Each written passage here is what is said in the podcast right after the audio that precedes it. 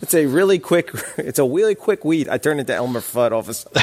Uh, wow. Uh, yeah. It's a really quick weed. Uh, uh, anyway, Open the show with this. yeah. Yeah, yeah, I- I'm going to. I'm going to. You don't like the Drake? I hate the Drake. I love the Drake. How could you not like the Drake? Who's the Drake? Who's the Drake? The Drake? Drake is good.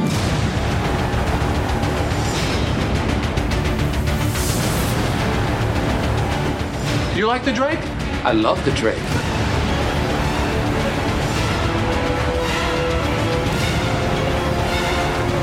What about the Drake? Screw the Drake. The Drake.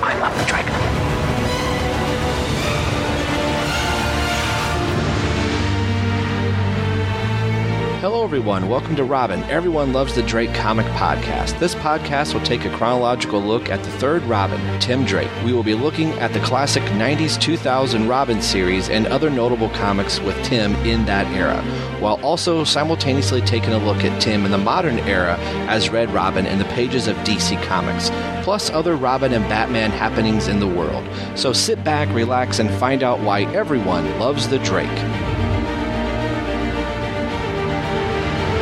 For them. Love the Drake. Got to love the Drake. I'm impressed. What can I say? I'm irresistible. Hello, everyone. Welcome to Robin. Everyone loves the Drake comic podcast. I'm your host, Rob Myers. This podcast is brought to you by the BatmanUniverse.net, your home for all things Batman and Robin. We're part of the Batman Universe Podcasting Network. We're also part of Batman on Films Podcast Network, and they are at BatmanPodcastNetwork.com. So you can find out a bunch of great shows on both podcast networks. Welcome to episode 70. You can get a hold of us a few different ways at facebook.com slash everyone loves a Drake. We are on Twitter at ELTD podcast. We are also on Instagram. The email for the show is robineltd podcast at yahoo.com. And we're also on YouTube. I can't believe we're at 70 episodes of the show. That is so cool to be able to say.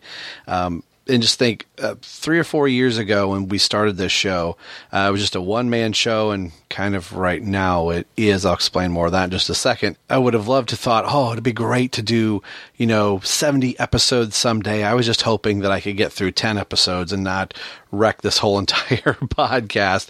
But here we are at 70, and uh, 100 is not that far away, just some 30 more episodes to go, but we'll we'll tackle 100 uh, later. But welcome to this episode.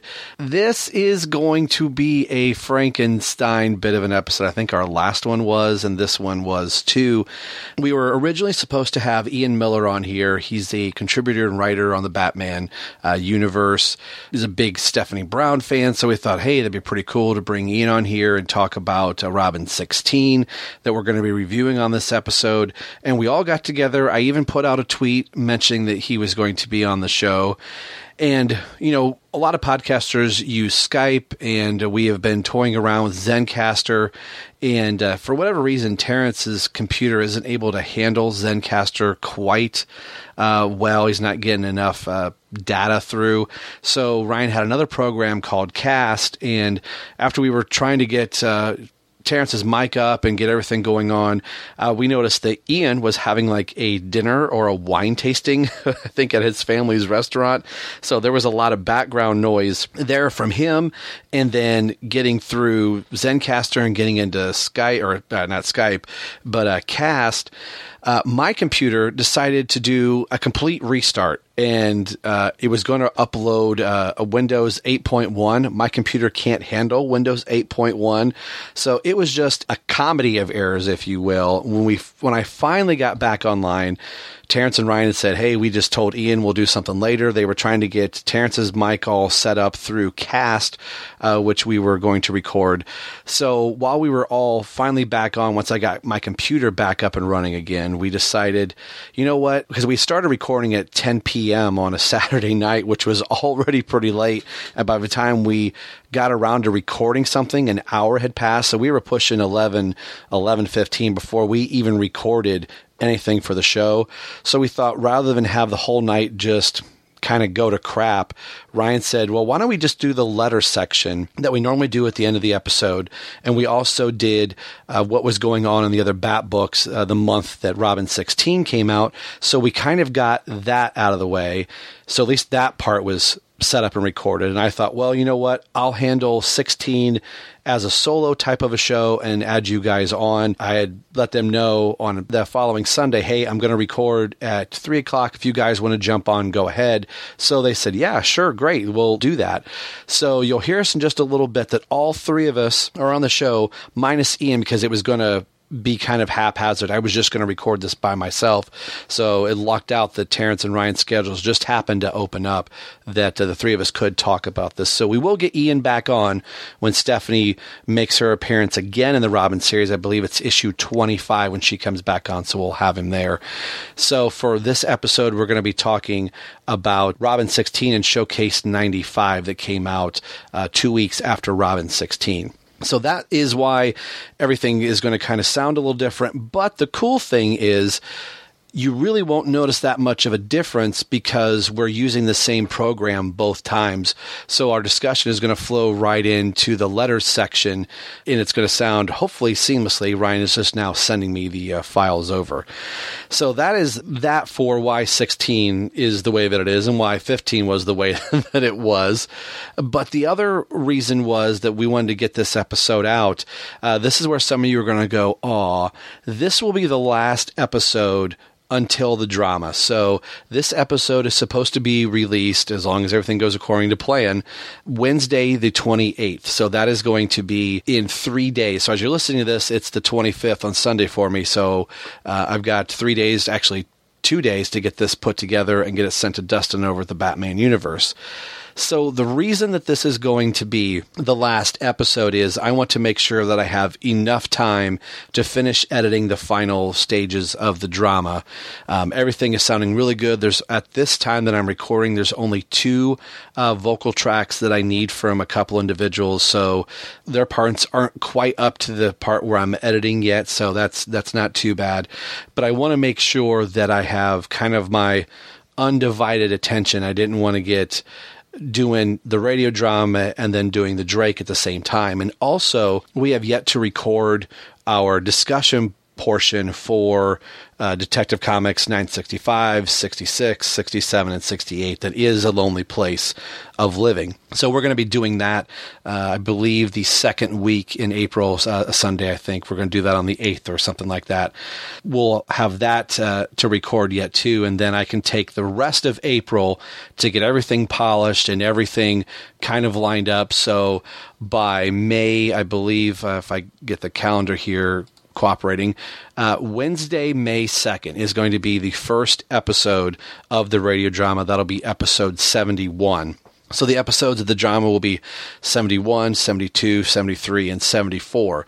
Uh, the episodes will release on four Wednesdays in a row in May. So that'll be uh, Wednesday the 2nd, Wednesday the 9th, Wednesday the 16th, and Wednesday the 23rd. So that is the first time that the Drake is, for you lovely listeners out there, are going to have a Drake episode every single week in the month of May, with the exception of the fifth week. So if we play our cards right while you guys are listening to the Drake episodes in the month of May, we will hopefully record one or two episodes that will carry us into June probably and maybe we can squeeze one into July. So if some of you are wondering like, "Oh, I'm going to have a whole month of not, you know, hearing anything from everyone loves the Drake," you will be able to hear a few of us on various podcasts. You can always hear Ryan on Batman on Film, Terrence and I's sister podcast, Batman and Robin Eternal. We recorded an episode for March, but it didn't get released uh, due to editing. So Ryan's or Ryan, excuse me, Terrence is going to release the March episode in April. So you'll have uh, that to listen to. Um, I don't want to spoil anything uh, that Ryan has coming up, but I will be guesting over on Batman on Film, I believe, at some point for a special thing that you'll have to keep track of Batman on film. Uh, that'll be coming up soon. So there's there will be enough of us Drake members floating around to kind of uh, keep you busy. But the drama is the big thing that we've all been working for. So once I get finished editing episode 70, I can go full speed into doing the radio drama. So for you guys right now, before we kick it into the show, I say we'll listen to some trailers and some advertisements for some other podcasts that I enjoy. But for you guys, you can hear your first taste of the radio drama. Here's a trailer that I put together for the radio drama, and it goes a little something like this.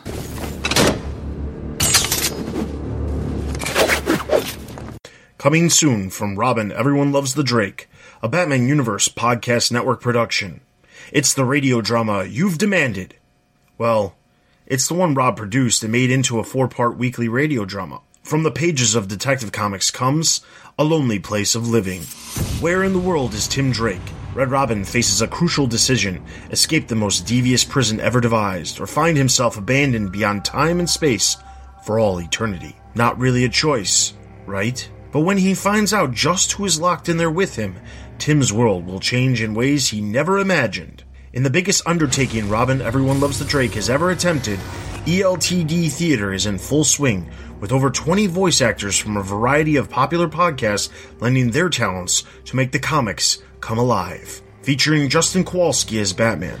And all the time he's been out there, lost and trapped, knowing that at the end of the day, his mentor was one of the world's greatest detectives on the planet. He knew I was coming. I wasn't! And I can't stop until I bring him home. Andrew Leland as Alfred. Master Bruce, you need to sleep even just a few hours. I'm getting ready to pull out one of Dr. Crane's more narcotic gases from the laboratory if you continue like this. Andy Giganova as Nightwing. Robin? You want me to go back to being Robin? I can't. Just as I can't go back to being 13 again. But you're right. Batman needs me. Maybe instead of arguing with him, I should try and help him. Olivia Mullins as Batwoman. Unconscious the next roof over. We could turn him over to Argus. I know they'll want someone to answer for his crimes. Stella Bowman as Spoiler. Hey, Dad. How's your night going? Still dead? Yeah, thought so. The irredeemable Shag as Brother Eye. Brother Eye is now online. Michael Bailey as Mr. Oz. Your mentor. He recently learned that you were alive, that you were trapped. But search as he might, he cannot find you. He hasn't slept in five nights, save for moments that he nods off in the chair. It consumes him. Rob Myers as Red Robin. I thought. I thought I would impress him. The way that I pieced it all together, and God, I wanted to impress him. I'd only met him once, just as a boy. I was terrified of the circus, but he calmed me down, and he told me that he would be performing just for me. And many, many more. The first episode hits the first Wednesday in May, so prepare your ears for the story that changes everything for Tim Drake. Hold on tight, Tim. As tight as you can to every moment, because this will all be over sooner than you can imagine. Take the Earth's mightiest heroes, each an invincible champion of justice, and band them together to assemble the legendary Justice League of America. For 261 issues and three annuals, the DC Universe was defended from threats on Earth and beyond by this legendary team, operating from a cave in Happy Harbor to a satellite orbiting 22,300 miles above the Earth to uh, Detroit. Justice's First Dawn, a classic Justice League of America podcast, will follow the League through all their evolutions. Please join your host, Mike Peacock, as I seek to cover all of the issues of the classic pre crisis Justice League of America series. Through the magic of the JLA transporter, each issue will be randomized, with special episodes covering a complete story arc if needed. Along with the issue coverage, we shall also look at what the then current members of the Justice League were up to in solo appearances in other comics for the JLA Cover Month issue. So do not hesitate to activate your JLA signal device for Justice's First Dawn, a classic Justice League of America podcast on classicjla.podbean.com or by subscribing through iTunes. All right, that is the first taste of the drama. Now it's a pretty straightforward trailer. If you listen to other podcasts, I have sent this out to some other fellow podcasters that uh, were on the drama, and so if you listen to different shows, you will probably hear that trailer a few times, kind of making its rounds. So I want to thank everybody that has been part of the drama, and uh, I, I can't wait to share it with you guys again. Wednesday, the 2nd, the 9th, the 16th, and 23rd will be uh, the consecutive four Wednesdays in a row that you'll get to hear the drama. And it's going to run like a, a normal show would when we were doing Nightfall. The drama will play first, and then we'll discuss the issue that that drama is attached to, and you know so on and so forth, uh, until we get to the end of the uh, 23rd for the run. So thanks for listening to this episode. Thanks for listening to Robin. Everyone loves the Drake. And at this point, I guess I should say welcome to the Frankenstein episode of the show. Yes, yes, I know you're hungry. Ah, and here comes dinner.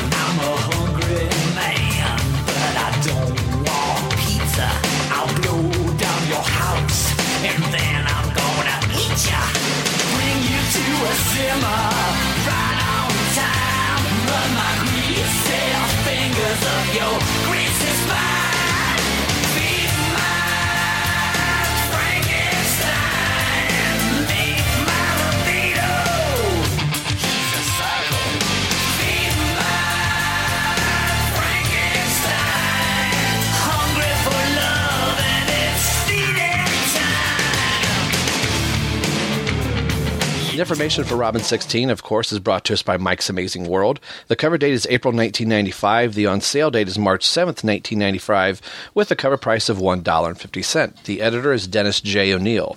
The title, All Fall Down. The writer is Chuck Dixon. The penciler is Stuart Johnson. The inker is Robert R. Smith. The inker is John Siscancia. Boy, I probably butchered that name wrong. The inker is Frank McCullen. And the letter is Timothy Harkins. The colorist is Adrienne Roy. And this is the final cover for Tom Grummett with the inker Ray Kryssing. And now the synopsis for Robin 16 All Fall Down. Robin can't waste a second to act. He jumps from the rafters, throwing smoke bombs to the ground to give himself some cover, and lands right in front of Stephanie. Robin swings his bow staff around, catching a few thugs off guard. Stephanie's glad to see Robin, and the pair make quick use of the bed she's chained to and use the bed as a ramming device to plow their way through the goons and through the warehouse. Once they've gotten somewhere safe, for now, Robin gets Stephanie out of the handcuffs, and before he could say anything, she jumps on top of him and begins to kiss him. Before he can say anything, there's Carson and his goons again, right in front of them. Robin throws the bed at them, and Stephanie races to the back of the warehouse, with Robin right behind. The two race to the top of the crates, stacked to the roof, and are out the window and inside the Redbird in no time. The pair make a quick stop at Stephanie's place to grab a few things because Robin knows the gang will be headed to her house. When she comes out the window, she's in her spoiler outfit. Of course. Not what Robin had in mind, and neither did Batman once he met up with them later. She explained that it was her father's idea to plan the crimes from prison and to have Carson use her as insurance. But when Carson finked out on Arthur's take, he used Batman and Robin as enforcers on Carson. Batman sent Robin to work with Spoiler on their angle on Carson's gang, and Batman would work on his. Back in the Redbird, Spoiler's trying to learn more about Robin. Robin mentions his girl trouble. He beats himself up that he's even told Stephanie that much, as she still doesn't know who he really is. Batman goes back to Blackgate and talks to Arthur, and all he'll say is Carson is at the last heist, and it's the sweetest one yet. Batman radios Robin with what little information he has from Arthur, and Spoiler says she heard her father talk about rock candy. That leads Robin to find out that there is a candy diamond in, in the Gotham Museum. Robin and Spoiler beat Batman to the museum, and they see Carson in the gallery with the diamond.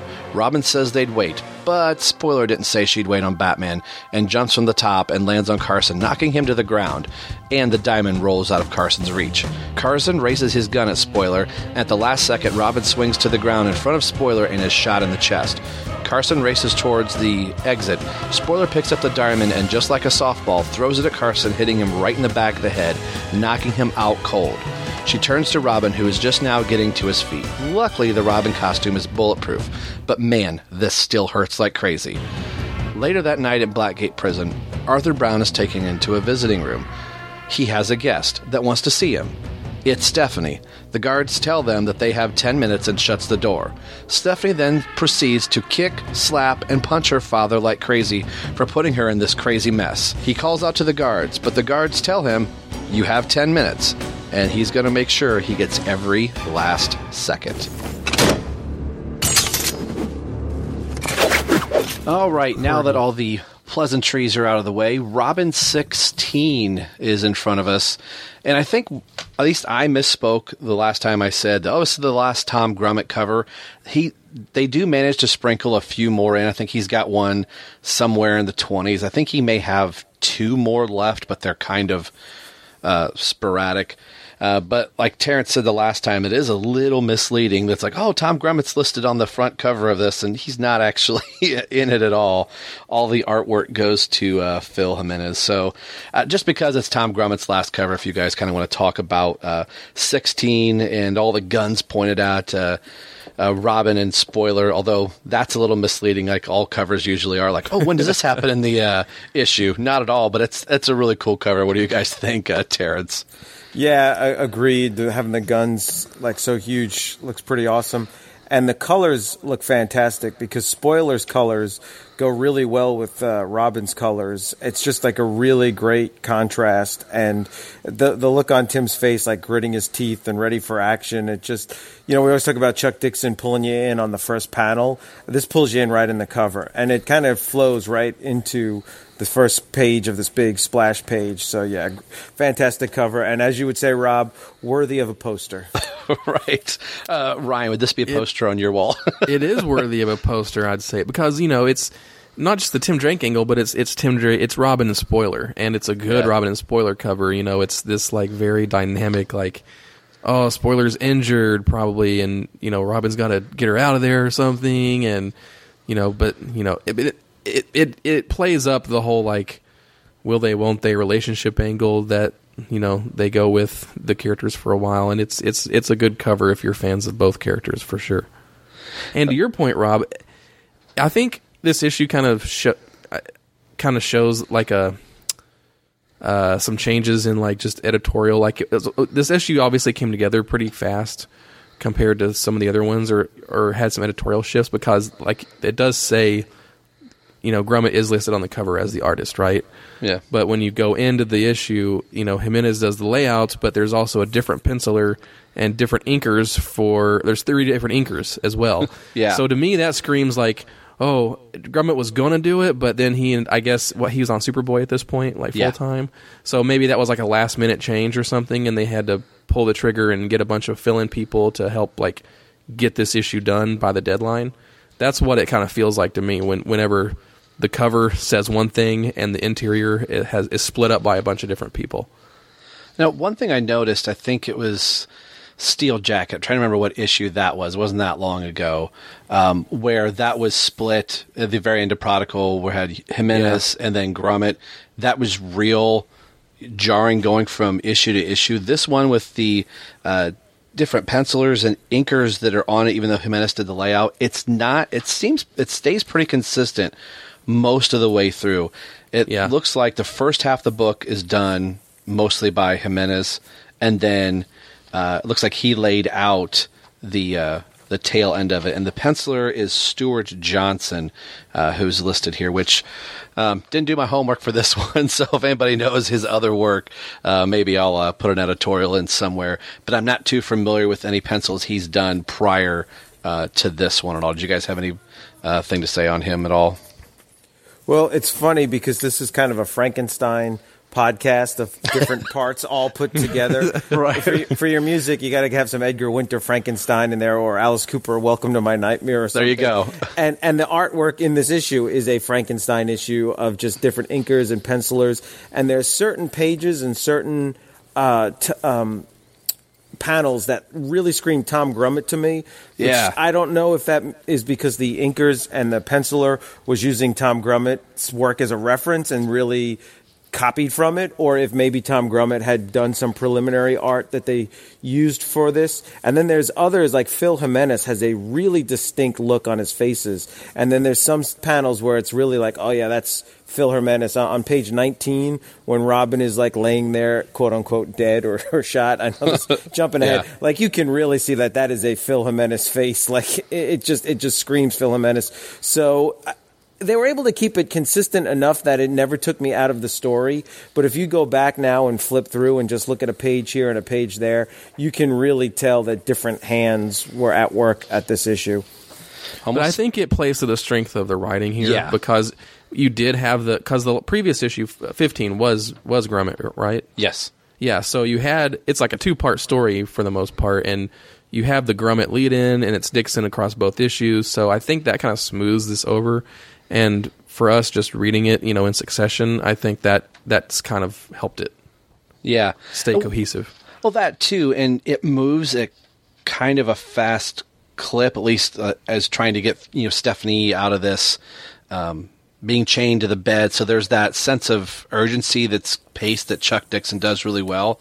So given just the er- erratic nature of them trying to get out, kind of lends itself to artist changes slightly, even from page to page, but in panel to panel. Uh, we're just going to get get into this right now. So if you've got Robin 16 uh, pulled out, starting with the uh, splash page on the front where it says "All Fall Down," with the Robin backhanding the guy coming in, and Terrence made a comment of a last episode. If this was Jason Todd, he would have jumped right down to the very beginning of this, but Tim, you know, took his time and waited. And uh, a little, a really cool scene here of Tim coming down uh, from the top as Robin and Stephanie kind of huddled, uh, kind of letting Robin get the first uh, nail on the guy here and throwing his uh, grenades out. Um, like I was saying about the panel moving, you can kind of see where the art is kind of.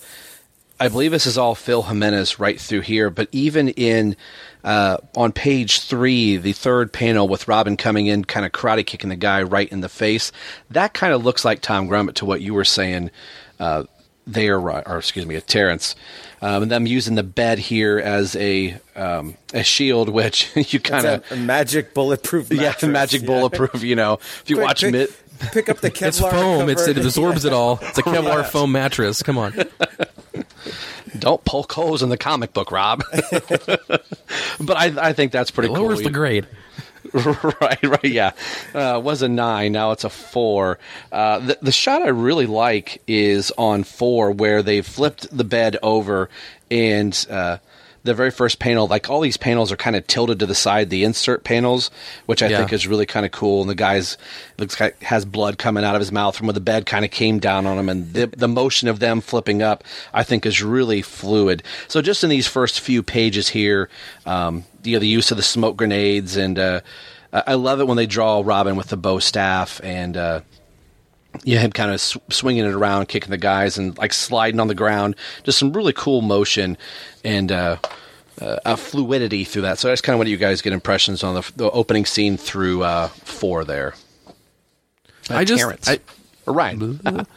Okay, so yeah, when I when I read this, I just thought that the you know like we were saying the the writing helps the flow in this early part. I mean, it's very fast paced, and once you get into the panels that do different things that are outside of your standard you know square panels, it, it helps like you said the fluidity. But it reminds me a lot of like a like a martial arts movie, like where they're using props in the mm-hmm. in the environment in the scene to kind of block themselves off or put them in a strategic position or you know it's kind of a gag right like stephanie is like chained to this bed and so they've got to pick up the bed but they've got they're going to use it to use it to their advantage to get out of this situation I- it's something that i this whole scene is something that i could see happen in a in a very well like choreographed like you know martial arts movie or something and it's kind of fun Like Robin is Jackie Chan, is what you're saying. E- exactly exactly yeah Terrence. I I liked your use of the word fluidity, Rob. That that word a day dictionary, uh, word I a day calendar It's I, I got you for Christmas is working. uh, And my wife, every time I use a big word like that, she's like, "Who who told you how to say that word?" Yeah. I'm like, why did I use it wrong? and usually I do. I really liked on the opening panel uh, on page one how the title is called "All Fall Down" and the words are kind of falling down with Robin, and almost as if Robin kicked the title as he was trying to kick the bad guy. Yeah. And I, I think that's a really cool touch. Um, as you said, you said it moved fast. I, it moves at a lightning pace. I mean, it goes really, really quick, but in a good way. Like on that one page you were talking about, page four with the panels. Uh, there's only all the only dialogue on the whole page. Robin says, "Follow my lead, up and over," and that's it. And it goes quick. And in a lot of the book. You won't see a page with more than five panels. A lot of them are three or four. So it is a really quick, fast lead, but it, uh, read, not lead. Hello, I can't speak. Uh, the fluidity of my speech is gone. It's, con- Yeah. it's, Oh, no. it's slow as concrete. But, but Okay, yeah, this is the this is the ELT drinking game. Anytime we say Yeah. fluidity, have a drink. There you go. yeah. So I'll flow it back to you, Rob. right, that was very fluid. Um, I, I like how they take the moment that they're going to run through the warehouse uh, to get her unchained, and as soon as he does, bam! Stephanie is uh, kissing him and has. Uh, uh, Jimenez drew this wonderful expression on the look of Rob's face, where he, or Robin's face, where he's like, huh? you know, I thought that was pretty cool. And she's on top of him. You, you'd almost get the sense of like, he's like, we can't do this right now. And that's when they, you know, chuck the bed and uh, they have this like Indiana Jones chase going up through all the boxes and out the window. And there sits our favorite car, Redbird. I always wanted to have a Redbird when I got my driver's license, but I drove a station wagon, so not close. was it? It wasn't a red station wagon, was it? No, it was green with wood paneling. Looked like the Griswolds. So, but uh, like, again, it, this does move pretty quick with them getting in the car and. Uh, Stephanie's still tr- still trying to hit on Tim a little bit, and he's like, "Steph."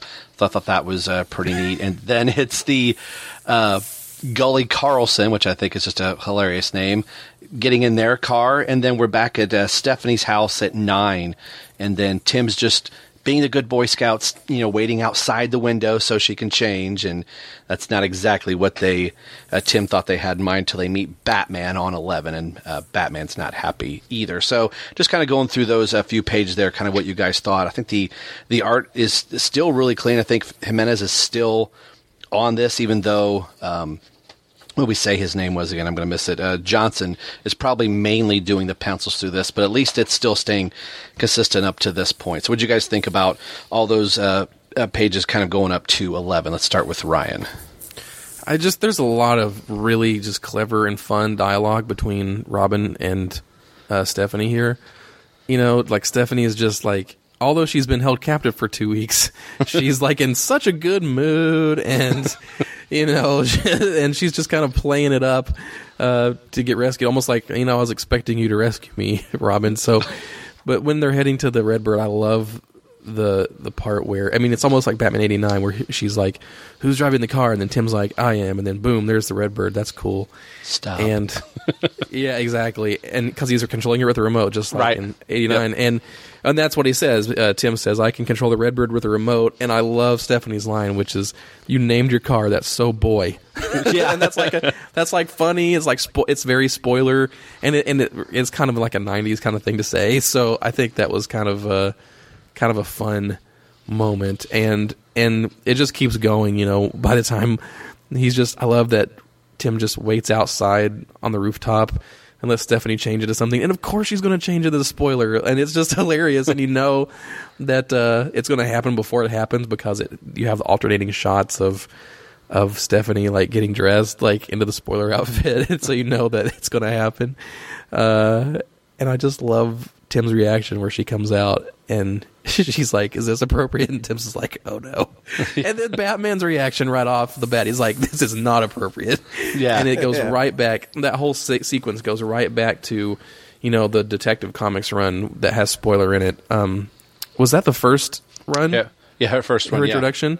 Yeah, and the way that Batman interacted with Spoiler and Tim there, it reminds me of that whole thing. So, um, you know, Batman's apprehensive at first, but he kind of understands it, and he's like, eh, okay, and he kind of lets lets her go with Robin. She puts them in a hard spot because it's it's, and I've noticed a lot of you know seeds or things that come up later in Stephanie's career as a as a character as and as her future Robin, where it's like Batman thinks Stephanie doesn't know enough. Stephanie thinks Batman's too hardened, and but Stephanie also has like some leverage over Batman too, where it's like I know the, how to do this, or you're doing this wrong, and you know I know best kind of thing, and and that comes up in a big way. You know, a few years down the line, you know, when she's Robin, and then a- even after that, you know, in the war game stuff. So, I think that's a pretty cool little sequence.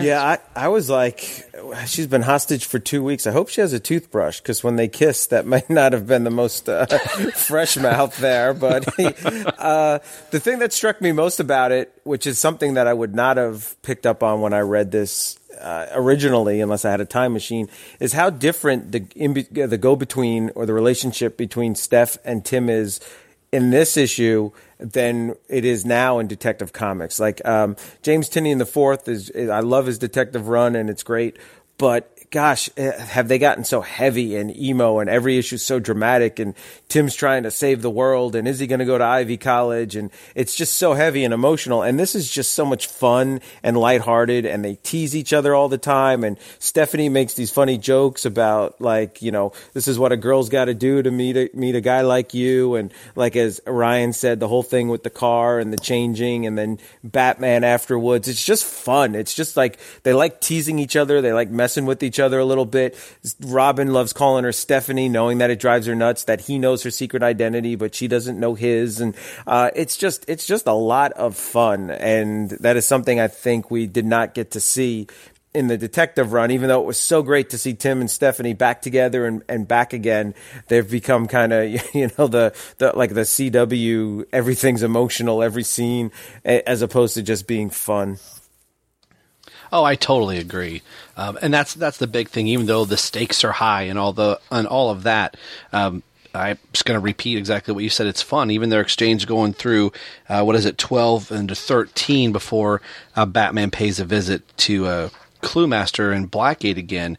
It's just them going back and forth, like you said about Steph is like, "Ooh, girlfriend, huh?" Like trying to poke. She's trying to get Tim has the upper hand on her, like you said. He can call her Stephanie, and she has no idea what Robin's real name is. So any information that he can get out, or she can get out of him, he she's trying. And it's even brought up here. He's like he can't even believe he has told her that he has a girlfriend. You know, Batman would be would be upset at Tim or at him, Tim for divulging so much information. So he kind of catches himself short there.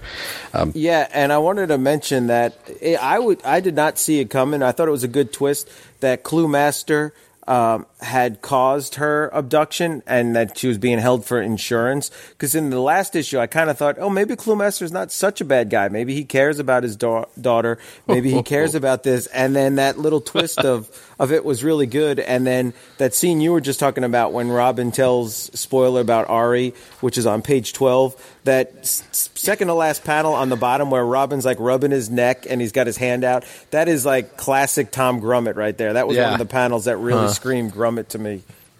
Uh, the next panel too looks like uh, very Tom Grummett ish on twelve. The very last panel on twelve, where Grummett draws Robin's mask a little bit fatter. uh, Oh, yeah. than everybody else. You kind of see, yeah, that that looks like maybe it's a kind of little homage to that and. Uh, where uh, Stephanie on 13 has no problem. Anytime that she's spoiler, she's constantly taking her mask off and on, and Robin's having to say, you know, put your mask on, you know, all, all those type of things. Um, so Yeah, I I love how like when I was reading this, I was just screaming at Tim. I was like, Tim, you you idiot! He's so bad at this. Like, Yeah, right. he- like he, I guess he's you know okay with the whole secret identity thing, unless somebody like spoiler is involved, and then obviously once spoiler is involved, Robin just turns into you know an idiot because. He's just like, oh yeah, girlfriend. I have girlfriend problems, and uh, you know, uh, you know, it's not that. I'm just going to talk about my girlfriend Ari, and oh, oh, uh, uh, you know, and and it's like, if Stephanie was any kind of detective, all she has to do is find like Ari, okay. What's that short for? Ariana, okay. Yeah. Which school has this? Okay. Who's her boyfriend? Okay. And now I know who Robin is. Like, it would be so easy Yeah. for spoilers to figure out who Robin is at this point. Where's the one place Robin has consistently fought somebody at a storefront and they have a daughter there?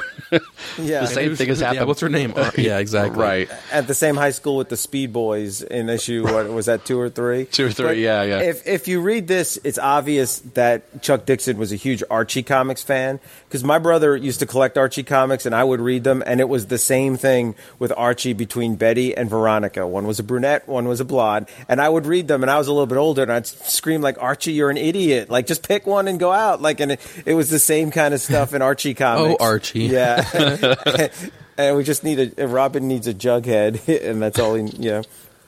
Since we were talking about this being a Frankenstein issue, uh, something that we, I think all three of us uh, came across when we got to this scene on 14 through uh, basically the end of the book where Batman's talking to Arthur, uh, finding out what's going on, relaying whatever little bit of information he was able to get out of Arthur. Where spoiler, and this is where I kind of like a little bit of the detective work, but it kind of falls into a hole and leaves a scratch in our head of like, aha, Robin figured it out. We have no idea what that thing was. that the it, this is going to be the sweetest thing yet. So Robin's in the Redbird figuring all this out, and I like in the bottom of 15, Harold's eating a candy bar, and I all this, love that and all, the- and all this information comes up on the uh, Bat computer that you know Tim's accessing, and Harold drops the candy bar. It's just a, a fun little cameo uh, that they put in there. But you know, Harold dropped his candy bar, so Robin ends up figuring this thing out. That this little clue that the Cluemaster gave, and I spent at least probably 10 minutes looking at all of this stuff going did i miss a part of this story why can i not figure this out and trying to do the synopsis for this i thought i'm going to sound like a, an idiot how, how am i going to say how robin got to this museum and yeah, what we be find- like, yeah, no, the Robin's looking at stuff, and the Harold, he's got the candy bar, and, and then they and then they save the day. And Right. That, that's about how it is. We find out in the letter column what goes on, so stick around for that. That's kind of a little funny. So I just wanted to ask you guys as we get into the uh, museum here uh, for the tail end of this. Uh, were you guys scratching your head too, going, did I miss something? Uh, Terrence. A little bit. I didn't spend 10 minutes on it, but I'm not going to criticize because if you've listened to this podcast, you know I spent way too much time analyzing Batman's new costume and the boots and the gloves and all that.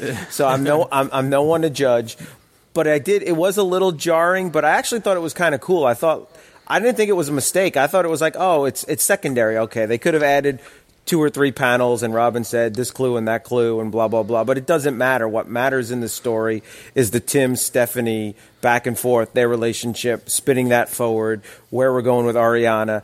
The fact that, it was led him to a museum or somewhere else or so, whatever. It, that doesn't matter. What matters is Tim and Steph and Batman and Cluemaster. So it didn't really bother me.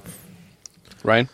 Yeah, it's just a testament to the, the fluidity of the issue that uh, that you missed. Fluidity. That, that Ding, ding, yeah, ding, that yeah, it's a testament to the fluidity of the issue that, that I that I didn't really care that it that the uh, particulars of the you know the detective work were not revealed, and it just picks up at at the museum. It didn't really bother me. Was it Pee Wee Herman's show where they'd have like the secret word, and when someone Secret said it, of the that, day. then everything would go crazy and everything? I think so. Yeah, that ours is fluidity today. Yeah. Uh, man, I'm already editing a drama. I don't want to add more sound effects. um, s- a, a little callback here where Robin, uh, just in this own issue, where Robin was waiting for the moment to jump down and try and save Stephanie.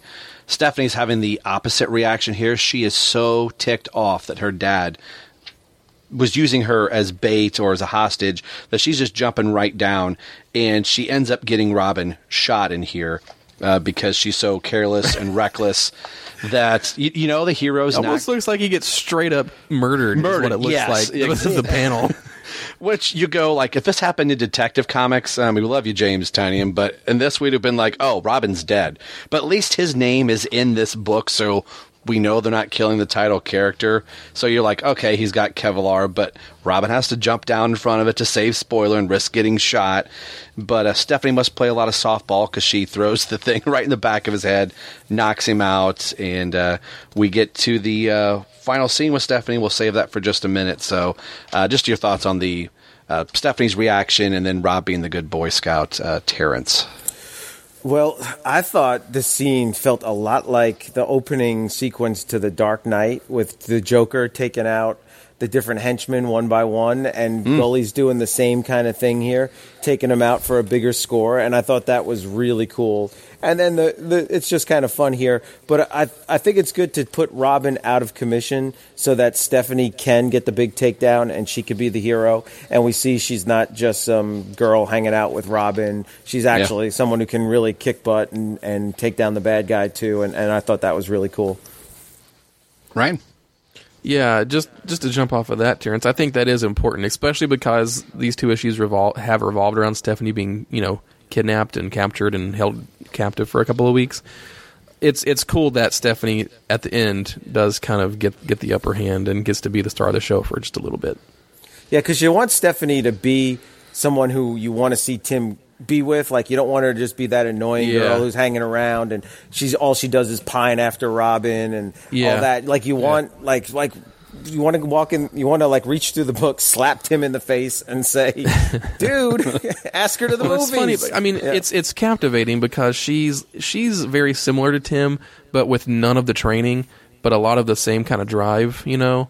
And you know that's one of the reasons why they're su- such a good and interesting you know pair together. And so it's it's always fun to see an issue like this that kind of explores that relationship and explores, you know, Stephanie might not get things right all the time, but but she could still pack a punch.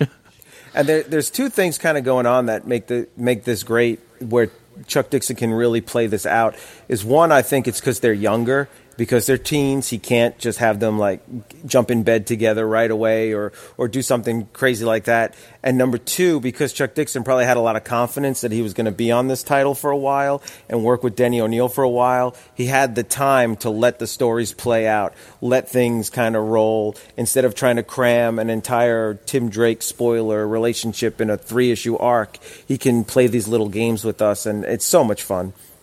Yeah, and there's uh, the phrase I I got fluidity right, so I'm probably gonna sc- I'm probably gonna screw this up. But there's like a devil may care attitude with Stephanie that she has no problem telling off Batman. She doesn't care that Batman may be scary, and then she's gonna leap off the building and take care of stuff or something herself. And Batman's got to be the one that says, "Hey." Go watch after her. You know, we don't know what she's entirely capable of, but Batman's not overly concerned because I think he's confident enough in that okay, Stephanie's going to wind up doing good, but she could screw this up. And I like that she you're right, Terrence, that she's not written as the damsel in distress, that she can hold her own. And that's just a cool thing about this series is that Chuck Dixon doesn't paint everybody, okay, you're this A type of girl that's going to be in the story. You're going to be the atypical boy that it, the lead of the book can become a secondary character in the fact that Chuck Dixon is going to use the right person to tell the story that needs to be told and lets Stephanie have have that moment in the end since she was locked up and to kind of show us the reader hey she's is an important character in this universe And and the reason why we love comics is because they're a fantasy. Because we want to be Superman and have that power and fly in, in the sky. We want a Green Lantern ring and create anything. We want to be Robin and hang out with Batman all night. And we would love for this you know beautiful girl uh, like Stephanie who can kick butt and be the spoiler to be crazy about us. And when we see that with Tim, we're like, yes, it, it feeds into that whole reason why we love comics to begin with. And then a whole reason that we love comics are the last is actually the last page, but the uh, page leading up to it, twenty one, where Arthur gets a guest. You know, and he did he wasn't expecting anybody to come, and gets sat in a room with his daughter, and he has this smug little look on his face, and he says, "I know you're probably a little angry with me," and she just socks him across the face and is continuing to kick him. And the the joke of it is that the guard tells Arthur, "You've got ten minutes, you know, with, with your guest or whatever," and then Arthur is just pleading, like, "Let me out of here, let me out of here," and the guard's like, "No." I said 10 minutes, Brown, and you're entitled for every second of your visit. So for 10 minutes, Stephanie is just wailing on her father, which I thought was a, a funny way to kind of uh, wrap up the story. But uh, I think you'd be really pissed if your dad uh, sent you on a. Uh, almost a, a death sentence uh, that if you know the heist doesn't go right. So I thought that was a, a clever way to end the story and uh, a, a really neat way to wrap up a, two little issue story to kind of give us a breather before the next you know event would arise in the Robin and Batman universe. So uh, final thoughts on the last page, guys, and then 16 as a whole. I thought 15 and 16 as a, little two story uh, mini episode. Uh, let's start with Terrence. Yeah, she fluidity fists her fin right in the face there. But I, I agree with everything you said, Rob. Great, great way to end it. Great that it's a Stephanie who gets the last two pages, and just just a fun, fun read. I could read this book again and again and again and just have fun with it. Oh, Ryan. Yeah, this certainly is an episode with a lot of fun and a lot of fluidity, and you know, I love the I love the ending. You know, because at first I read it and I'm like, oh, Batman's going to show up and do the Batman thing, but then then but then once they're like, oh, is your it's your daughter and this is a surprise, and then she just gets kind of the last the last point of the story. It's it's it's fun. It, you know, I just keep going back to that word. It's and balanced. I mean, I, that's the thing about a lot of these Chuck Dixon issues, and this Robin series in particular, is that they strike a really good balance of, you know, character moments and plot and heart and, you know, stakes as well. You know, um, but something I really liked about both of these issues and 16 as well is just the the cast of characters. Like you've got you know Robin and spoiler and Batman. Like Batman, I think was used in this story like the perfect amount. Like it's still obviously Tim's book, but spoiler gets the you know the the point the end point of the story, and Batman's used in it as kind of like everything that happens in here is like a subset of a like a larger mission that they were on that that Tim ends up having to be the, be the point person on, and just to see Batman kind of do some of the detective work on his own while it shows us what Tim and Stephanie are up to. I just think that's very cool and very balanced. It feels a lot like a almost like an episode of the animated series, but Mhm. it just happened to be like this week. It's the focus is a little bit more on Robin's side of the world, so I think it's really just a really fun and fluid issue. Yeah, and that that's a great parallel to the animated series. And I saw Tom, uh, who is it? Scott Snyder, not Tom Snyder, Scott Snyder, uh, give an interview. I think saying he was writing a, a book a lot like Paul Dini wrote the animated series. And they said, "What do you mean by that?" And he said, "Well, in the animated series, Paul Dini's stories, oftentimes Batman wasn't the main character. Like someone else was the main character, and you saw the story through their eyes. And it was usually somebody you wouldn't expect, or somebody a lower level, or, or, someone who may be one one and done in that story. And that's how this feels a lot too. Like you're kind of seeing it a lot through spoilers' eyes. So yeah, that was a great great connection. Yeah, it's kind of like that Booster Gold episode where all he gets to do is do like crowd control. And Yeah. you, you see all the other Green Lantern. Yeah. right? and then he, he has that little moment in the end of it. So that's nice that uh, you know Dixon does that a lot. Is very fluid with his uh, sharing of who does what. So uh, that is the end of the discussion portion. I'm going to stop right here. Do you guys want to do the showcase, or are we just going to leave? Yeah, that let's do the showcase. We, it should only take like five minutes. You want me to introduce it since I pulled it out? Yeah, yeah, go ahead. I'm going to let you uh, take the lead on this. So I'm going to start again here real quick. All right, so we're going to piggyback with another little Stephanie Brown in the showcases. These were kind of hit and miss for me picking up. Usually I would look at the front cover, flip through it, and go, oh, Robin's in this one, I'll pick it up. Uh, this was one I had kind of skipped over, and Terrence brought this up. So I'm going to let you run with this little showcase. It's only a few pages here, but uh, why don't you uh, start this little uh, little section here?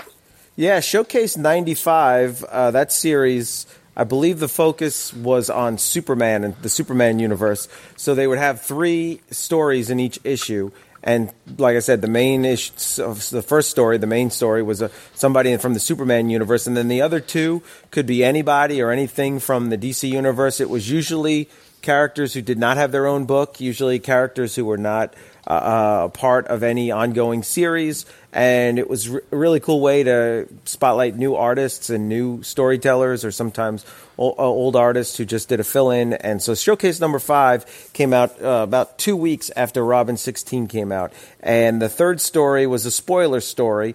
And what's cool is it was the very first time Spoiler appeared in a comic outside of Detective or Robin. It was the very first Spoiler solo story. Now we don't see spoiler again after the showcase until uh, Detective Comics. Tw- I'm not sorry, Detective. Sorry, Robin uh, Comics number 25. So when I first got this, I kind of thought they were teasing spoiler for maybe her own miniseries or maybe her, her a spinoff. Um, it is not written by Chuck Dixon. It's written by someone, Kerry Kowalski. But it's a fun little story. It's called Uneven Parallels. It involves uh, Stephanie uh, and her PE teacher, and it go- gives a little background about her being a gymnast, which is kind of cool. We just get to see where maybe she got some of her her skills, some of her athletic training, and it involves her mom a lot. Her mom is kind of pretty smart, and she kind of tells her that she thinks her gym teacher is some kind of drug dealer. Stephanie doesn't believe her at first, gets kind of in a fight with her mom, investigates a little bit further, finds out that it is true.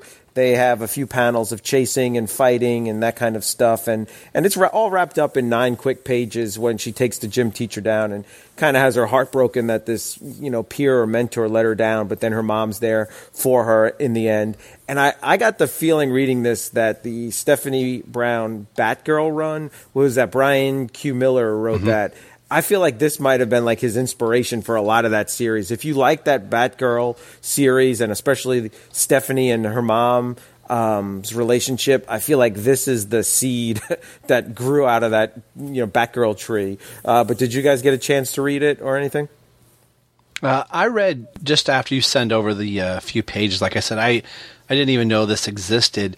Uh, my shop sometimes, usually if it was Batman heavy or really Superman heavy, they, the showcases would be on the wall, and I think they may maybe only had one or two. But this was a, a fun little uh, little read. It kind of makes me want to go to Comixology and see if I can't pick up or go to a comic shop and pick up some more of these uh, showcases. I thought it was fun, and I did get a, a, a Stephanie Brown Batgirl Brian Q Miller vibe out of it, just with, uh, like you said, the the dialogue between her and her mom, and kind of her world outside of the Batman uh, world is was really kind of cool. So that was that was my takeaway from it.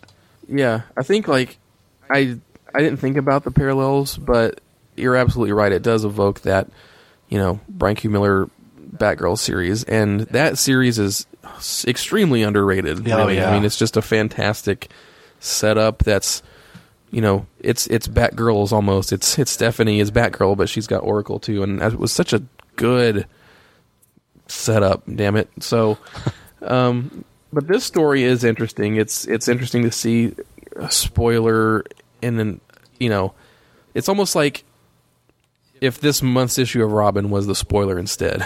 You know, Yeah. she, she's spoiler, but then she's her school stuff gets kind of in the way, her personal life, and you kind of get to see a little bit more of that. And I thought that was pretty interesting. But uh, but reading it, I almost wondered like, is this was there like an anti-drug PSA kind of thing? Because some of it reads like, you know, pay attention to this kind of stuff, kids, and stuff like that, or is was it just part of the story? And I, I'm kind of curious about that. But Yeah, Yeah. I could I could see that. It feels like an after school special a little bit. yeah. yeah, Right, that's yeah. kind of yeah, yeah, exactly. Like, no, it, that could never happen. But then, yeah, of course it does. Yeah, this was this was a fun little thing. I'm glad you uh, uh, found this uh, little Stephanie Brown thing. It tied it right into this episode and uh, or the Robin 16 rather, and gave us a little bit more. Like you said, it wouldn't be till issue 20, what 22, 21, something like that before we see her again. And and that back yeah, twenty five I think it is. Oh, 25, And yeah, that's right. Where where she's on the cover with uh, Green Arrow, Connor Hawke. Um, the Batgirl series, Ryan said it's underrated, and I agree. But it does have a real cult following. There are a lot of people who really do love that series. And the the issues where she was with Supergirl, I think there was. I get confused because I know she was in Supergirl and, and Supergirl was in hers or something, and and then um, the, the the interaction she had with Damian Wayne as Robin Yeah. are so much fun in that that series. And I think that the first volume just recently got released, which kind of surprised me. I think I think in February. Don't quote me on it. I'd have to uh, pull it back up here, but I believe at least volume one uh, is out. I think they may be going for a, a two volume set because I think it only went what twenty six issues, basically like two years. Yeah, it got looks like by. it came out last August. okay, last August. All right, a little little longer than I thought. So that's cool that they're at least pulling uh, some of these books out. I know they've been going through the Robin books um, and putting those out in volumes, and they're doing Nightwing as well. So it's kind of cool to see some of these '90s things getting uh, brought back out. And there's kind of a resurgence for people that are saying, like, you know, oh, that Stephanie Brown Batgirl was really pretty cool. Rather than having to go, you know, try and search for them through the dollar bins, you can you know, hopefully be able to pick them up in a trade. So that's going to be the end of the discussion portion of this. Like we said, this is kind of the Frankenstein uh, episode here, but I'm going to try to use a lot of fluidity that's in my fluid lighter to piece Yeah. all these together. Now I'm just getting plain cheesy. so we'll, Oh, here you go. Here you go. Volume two just came out um, last Tuesday, March twentieth. Oh, nice. So there you go. So that's And, uh, really cool. It's, it's pronounced Frankenstein, by the way. but- Franken- Frankenstein. Frankenstein. so the next thing you're going to hear is the three of us again, uh, but we're going to be looking at the letter section, and we're going to be looking at what was going on this month, in, back in 1995, if I'm correct, in uh, DC Comics, and more importantly with the Bat titles. So let's get over to us. That happened last week. So Hey, I, I we'll- like these guys. Throw it to them. Yeah. yeah, let's, let's, uh, these guys, they're good. They're good guys. yeah.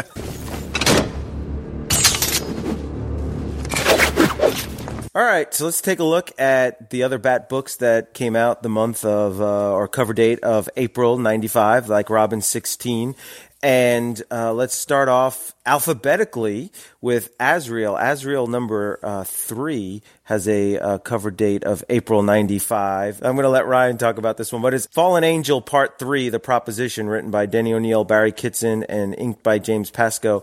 And um, Jean Paul confronts the new Azrael. And so I'll just let Ryan. Ryan, I know we'll probably get a podcast all about how great this issue is, but what, any thoughts or feelings about issue number three? No, because I have not read that issue, sir. That is the whole point of the Agent of the Bat podcast. And much like Everyone Loves the Drake, we are, I think the plan is to uh, record all of, cover all of the Nightfall appearances and stuff before we even get to the main Azrael series. Oh, so you something we got to kind of you collected the entire run but haven't read it yet? correct. Oh wow, that's really cool. Yeah.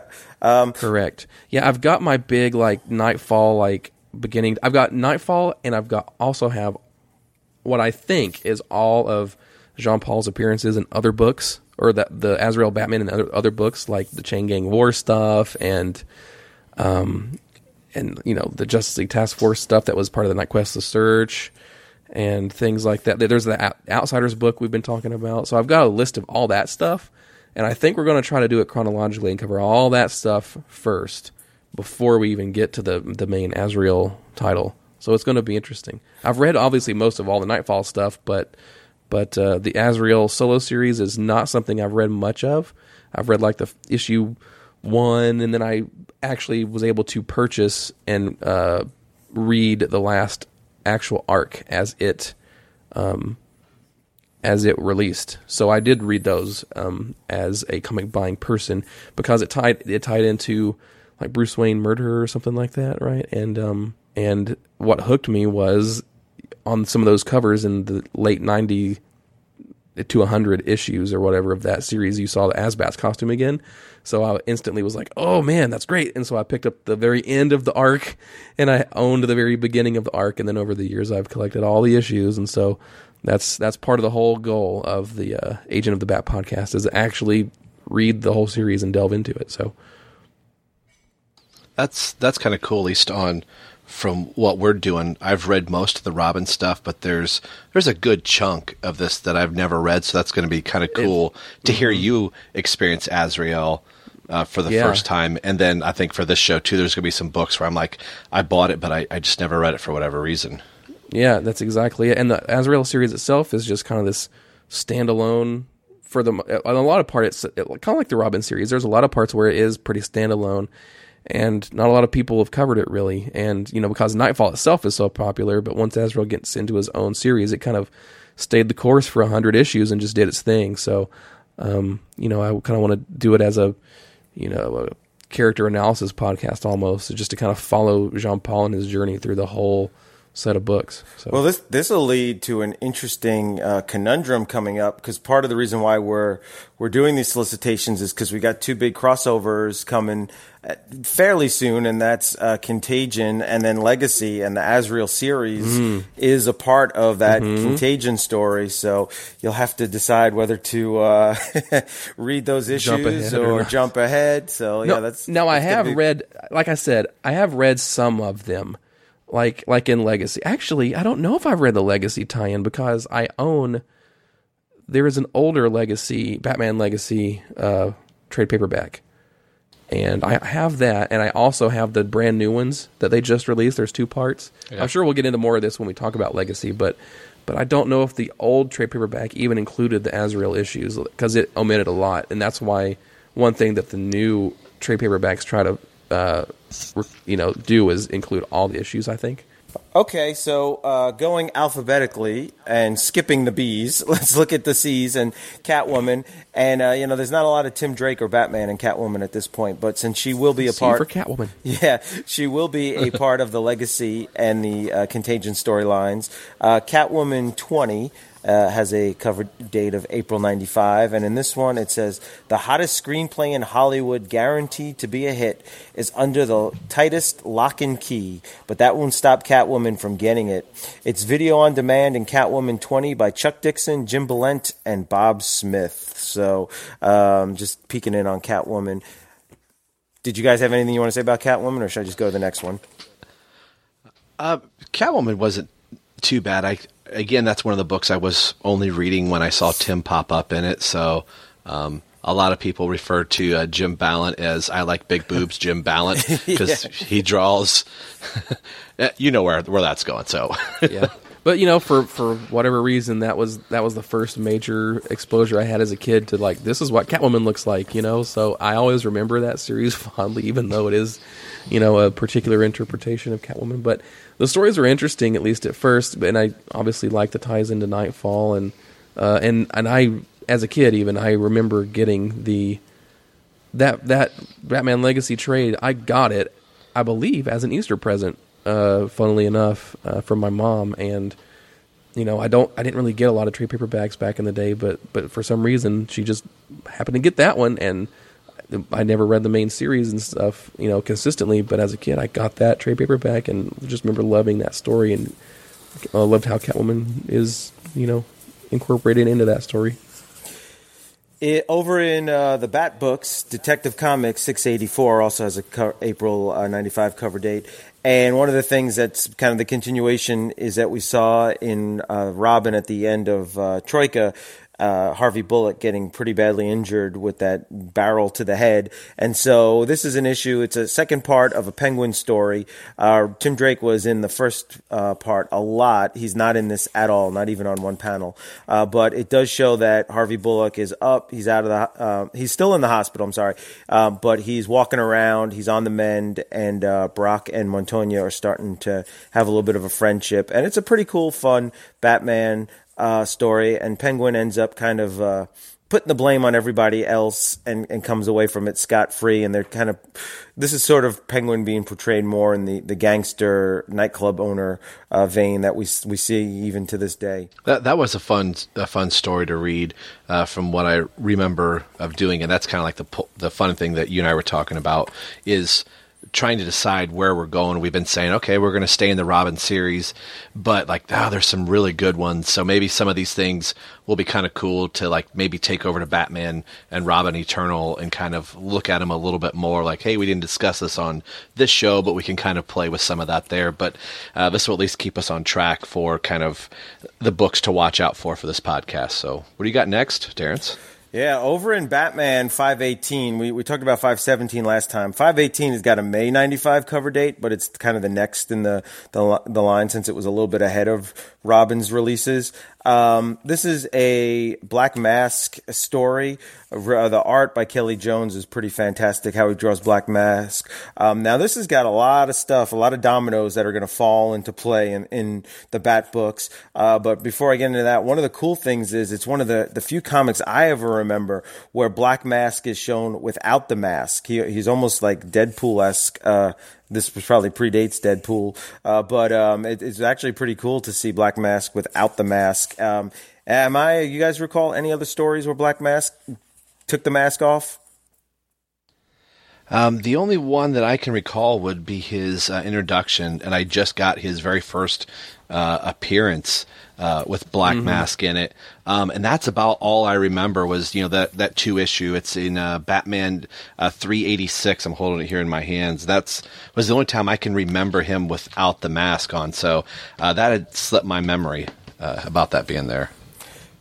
Yeah. Now the big thing that's going to play out for us is Harvey Bullock gets out of the hospital. He goes back to work, um, and um, the, uh, hardback has been uh, using his uh, his desk there, and it's all clean, and he's very shocked, and no one's really making a fuss that he's back. And hardback had taken all the all the junk on Harvey's desk, put it in a net above his head, and then released it, and they all yelled, "They're they're back!" And he sees Commissioner Gordon or Commissioner Jim Gordon, and he's uh, really excited to see him, and he tries to give him a big hug, and Gordon walks right by him because he had just come from a meeting with the mayor and Gordon has been very anti-Batman and not trusting Batman because of uh, the whole Nightfall, Night Quest stuff. And the mayor wants more of a pro-Batman commissioner, so he lets him know that Gordon is out as commissioner.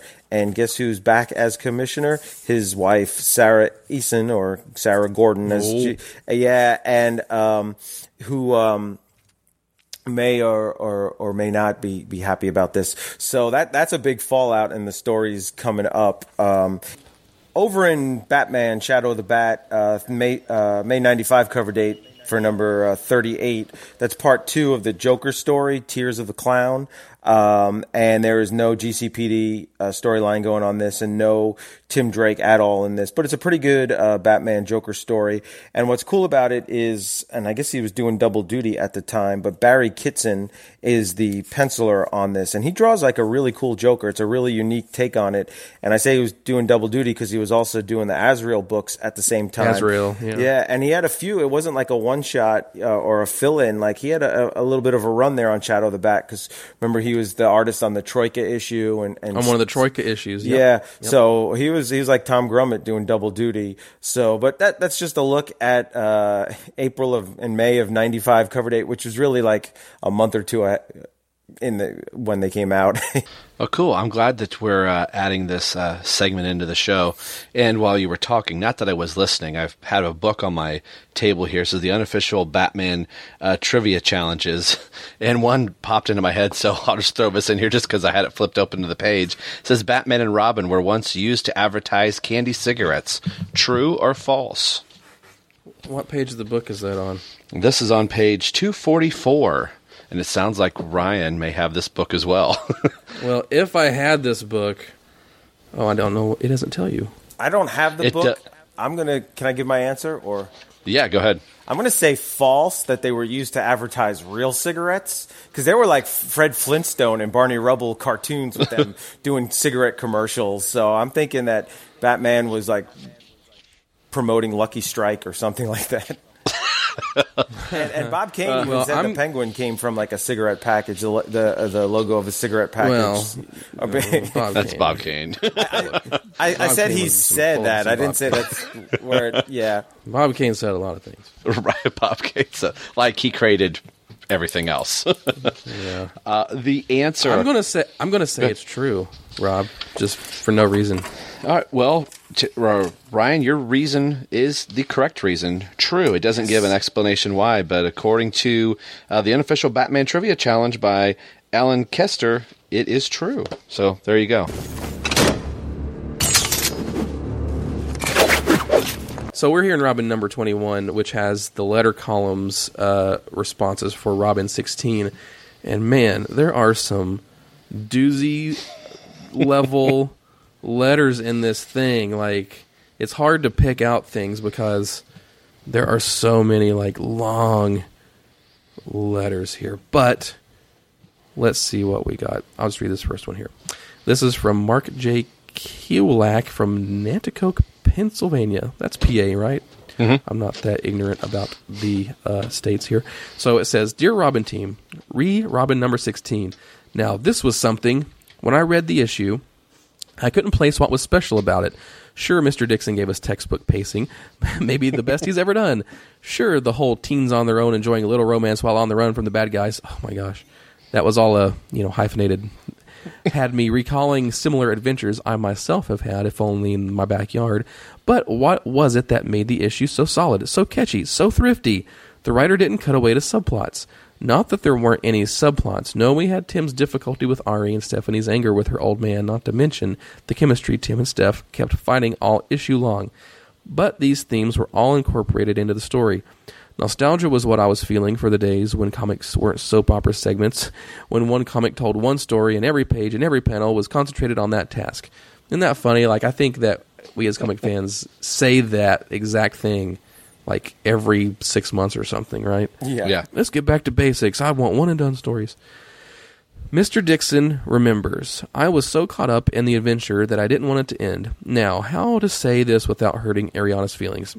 Ari, it's not that you and Tim just aren't good together, it's just that he and Stephanie are better. Steph's got just enough of that girl who's no good for you, but you can't resist to keep Tim jumping. Her, her recklessness is the perfect foil for Tim's caution.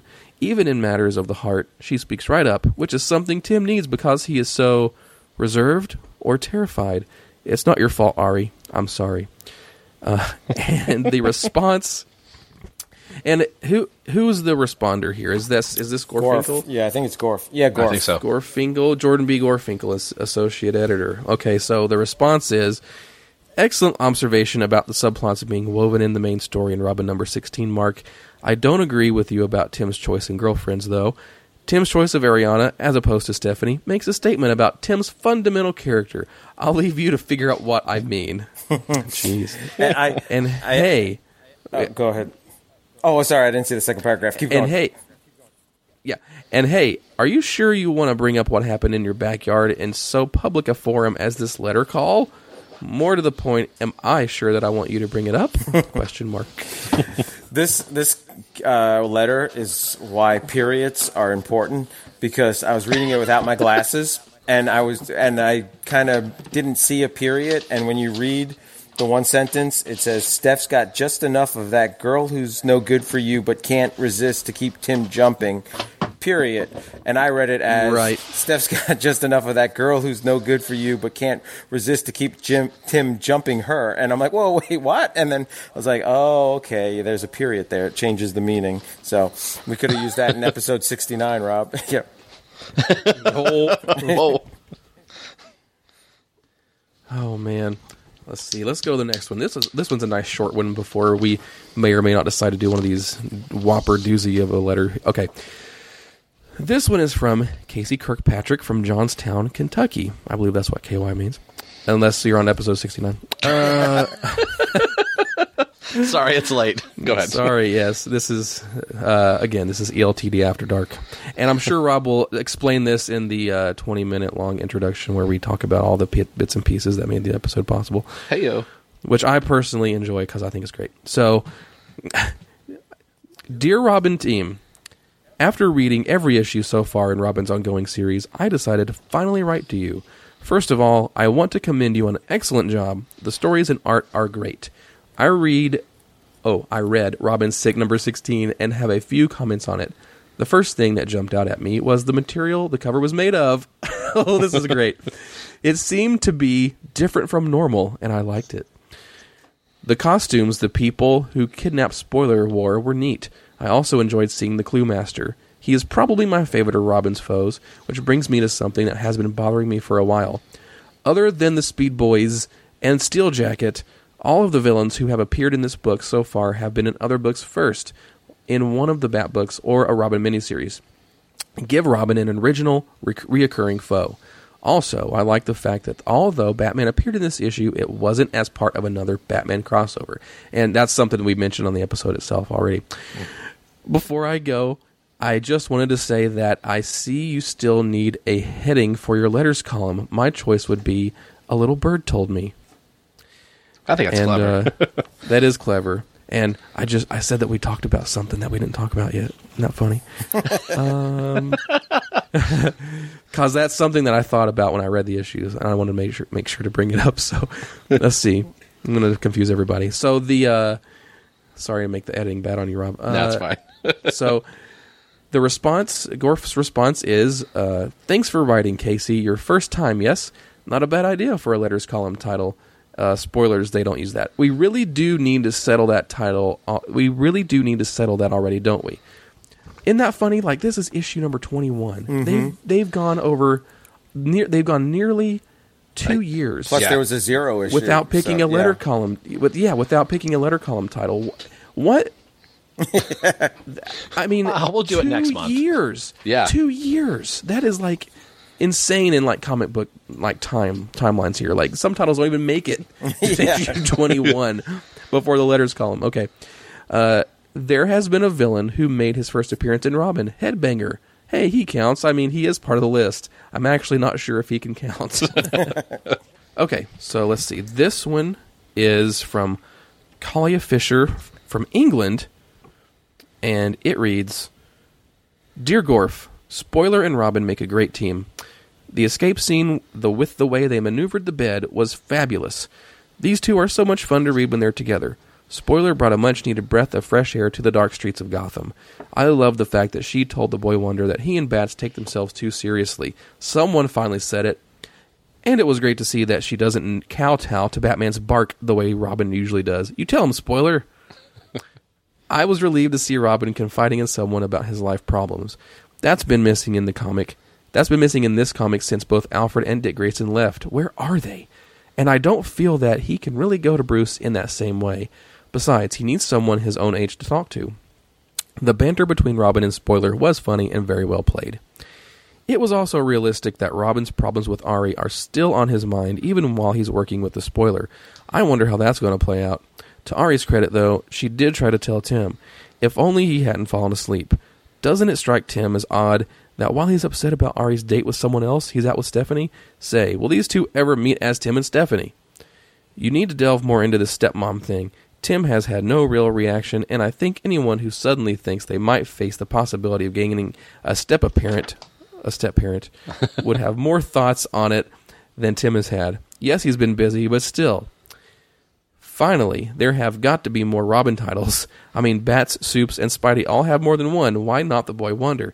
Isn't he just as important? I think it's torturous the way we have to wait a whole month to get one Robin title. Somewhere over the rainbow, Kalia Fisher. That's interesting. Yeah, that is. Uh, oh, there is. There's some. There's a PS and a and a PPS. The PS says, "Welcome back, Gorf. Were you on vacation with Alfred?" And the PPS says, "Is there ever going to be a Super Robin and Superboy team up?" And of course, we know that there is. World's We finest. is. Three.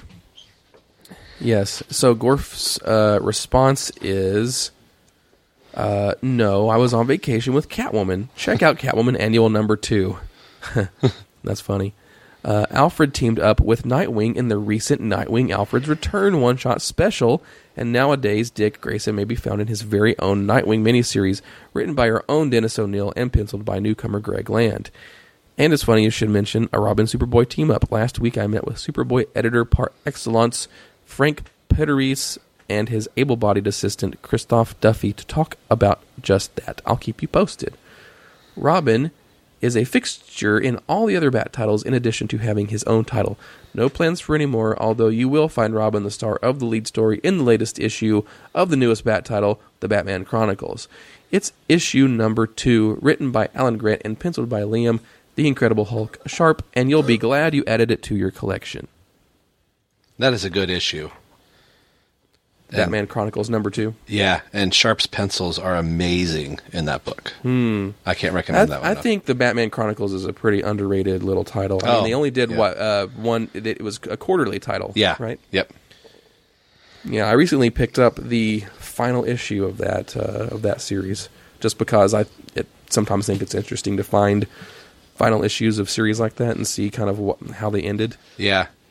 And it's nice to see the eh, are they able to finish all the callbacks and other stories that they were uh, that they had started with and I think if I remember Yeah. right the Chronicles really kind of wrapped it up where it felt like a nice co cohesive uh, you know Yeah, story. I think I think the final issue has something like uh, untold lost stories or something. yeah like that. yeah Okay, so the final letter we picked for uh, this segment, uh, I don't know if we're masochists or just because we want to see if we can do it, and I think it's probably a little bit of both. Because Yes. here on ED, on the ELTD podcast, we do it live, and we also uh, do it pretty hardcore. And when it comes to uh, Robin letters columns uh, segments, so this gem of a letter is from Stuart Brynian from Brooklyn, New York, and it reads like this Jordan, re Robin number 16, all fall down. So, it turned out that Stephanie Brown, aka the spoiler, couldn't spoil Gully's plans without some help from Robin. Does it matter? Fact is, every father should have a daughter as tough and hard nosed as Steely Steph. Heck, every guy should have a girl like her. One fellow who must wish he didn't have Stephanie for a kid, though, is the Cluemaster himself. Talk about a father and daughter operating on completely different wavelengths. On one wavelength, we have Cluemaster, as cocksure a criminal as Batman and Robin have ever faced, and on the other, we have the Spoiler, a costume vigilante who specializes in putting felons like her father behind bars. I couldn't have been more wrong about Arthur Brown if I'd tried. After last issue, I was sure he'd sought Batman and Robin's help because he was genuinely concerned about his daughter's safety. Well, Come on now. well, Steph certainly straightened at me out on that score, didn't she? Far from being an innocent pawn in Gully's deadly game, Cluemaster, it seems, was the brains behind it. Spoilers. In fact, not only w- he, no- in fact, not only wasn't he worried about his kid, but he was the one who had ordered Gully to kidnap her in the first place. Unfortunately, Stephanie's rev- unfortunately, Stephanie's revelation about the sins of her father was just about the only surprise in what was basically a lackluster story. Oh, for shame. Yeah. it was good. Uh, for example, after that nifty cliffhanger at the end of the previous issue, with Robin looking on helplessly as Gully and his goons surrounded Steph, all of all you could come up with to start off this issue was that anticlimactic escape scene featuring exciting new ways to use a mattress and bed frame. Considering how much heavy artillery they were facing, wasn't it just a little incredible that Robin and Stephanie were able to escape at all? Now, if one of Gully's masked henchmen had turned out to be the Batman, working undercover, and Tim and Steph were able to escape while Bats created some kind of diversion, that I would have found believable. What about that romantic little interlude between Tim and Steph on page 6? The one that had Steph trying to steal kisses from an embarrassed Boy Wonder, even while Gully and his goons were searching for them. It's not as though they were miles away, for Pete's sake, they were still in the warehouse. What was she thinking? Some scenes, like that one, amusing as it was, didn't click. Others did, though. The scene on page 10, for example, in which Robin waited politely outside Steph's window while she changed in her spoiler duds, or their later scene showing them swinging from the rooftops, or tooling around in his hot new car, were good stuff. And that scene at the end proving conclusively that even the most hardened criminal has to answer to his children now and then worked as well. Stephanie sure can throw a mean haymaker, can't she? And one last beef. When Robin found out on page 16 where the next heist was going to take place, you never told us. The boy Wonder all but cried out, Eureka! And yet, as the following scene unfolded, and Tim and Steph thwarted another big time robbery, and Tim took a bullet, I couldn't help but wonder, where the heck are they? In a museum? so, that was from Stuart Brynian from Brooklyn, New York. Seems like he didn't like the issue, but wanted to talk a whole bunch, so his letter got published, and that's my guess. Yeah.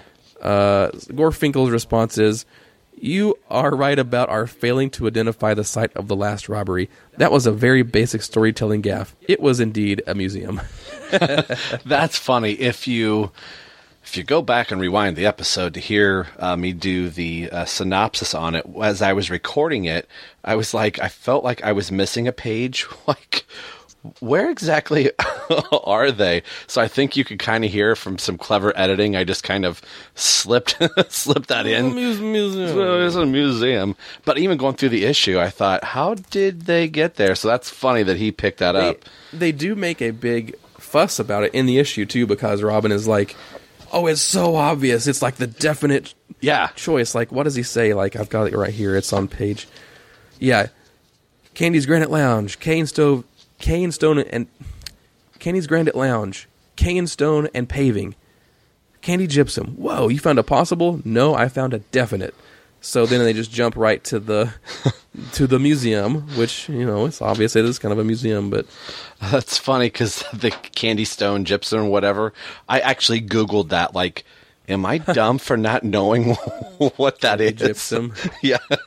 So I was what like, did you find? Uh, it, it was like uh, it was a gem, and but it was like here's a candy, here's a stone, and here's a candy stone that you can use to make like uh, convection, confectionery, like uh, sh- sweets and Ah. sugars and stuff like that. So I'm like, uh-huh. so it's supposed to be in a bakery. so yeah, I was I was really confused. well, we made it through that. Uh, that long letter, and uh, due to some clever editing, you'll either hear or not hear it. And right now, Ryan's going, "Yeah, it Right. better be there." Where's the letter? Tell me what the letter is. well, I think this is where we're going to end the episode here. You would never edit it for an ordinary We'll never do it. On the behalf of Rob, Terrence, and Ryan, our long letter reader, this has been Robin. Everyone loves a Drake, and we will see you guys on the next episode. Take care.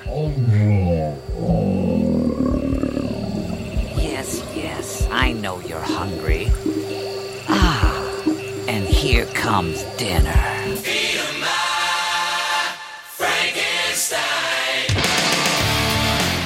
Thanks for listening to Robin. Everyone loves the Drake podcast. This has been brought to you by the BatmanUniverse.net. Tim Drake, Robin, and all Batman related characters are under copyright of DC Comics. This podcast is solely for entertainment purposes, so no infringement is intended by this show. The show is not a good revenue stream. Actually, there's not a stream at all. All music and sound clips are under copyright by their respected copyright holders. So there should be no need to send the Penguins lawyers after us for ill gotten gains because there are none. You can get a hold of the show a few different ways. We are on Twitter at ELTD Podcast. You can also email in at Robin ELTD Podcast at yahoo.com. Our Facebook page can be found at www.facebook.com slash everyone loves the Drake. And as always, you can message directly over at the BatmanUniverse.net. So email, tweet, or message us. We'd love to hear from you, and we'll read your comments or responses on the show. The show you're listening to can be found a few different ways through iTunes and Windows Media, also over at our host, TBU. Leave us a review on iTunes if you listen there, it'll help spread the word of the show. Make sure you head over to the BatmanUniverse.net, your home for all things Batman and Robin. Thanks for listening to the show and hearing why everyone loves the Drake. We'll see you in a few weeks. Take care.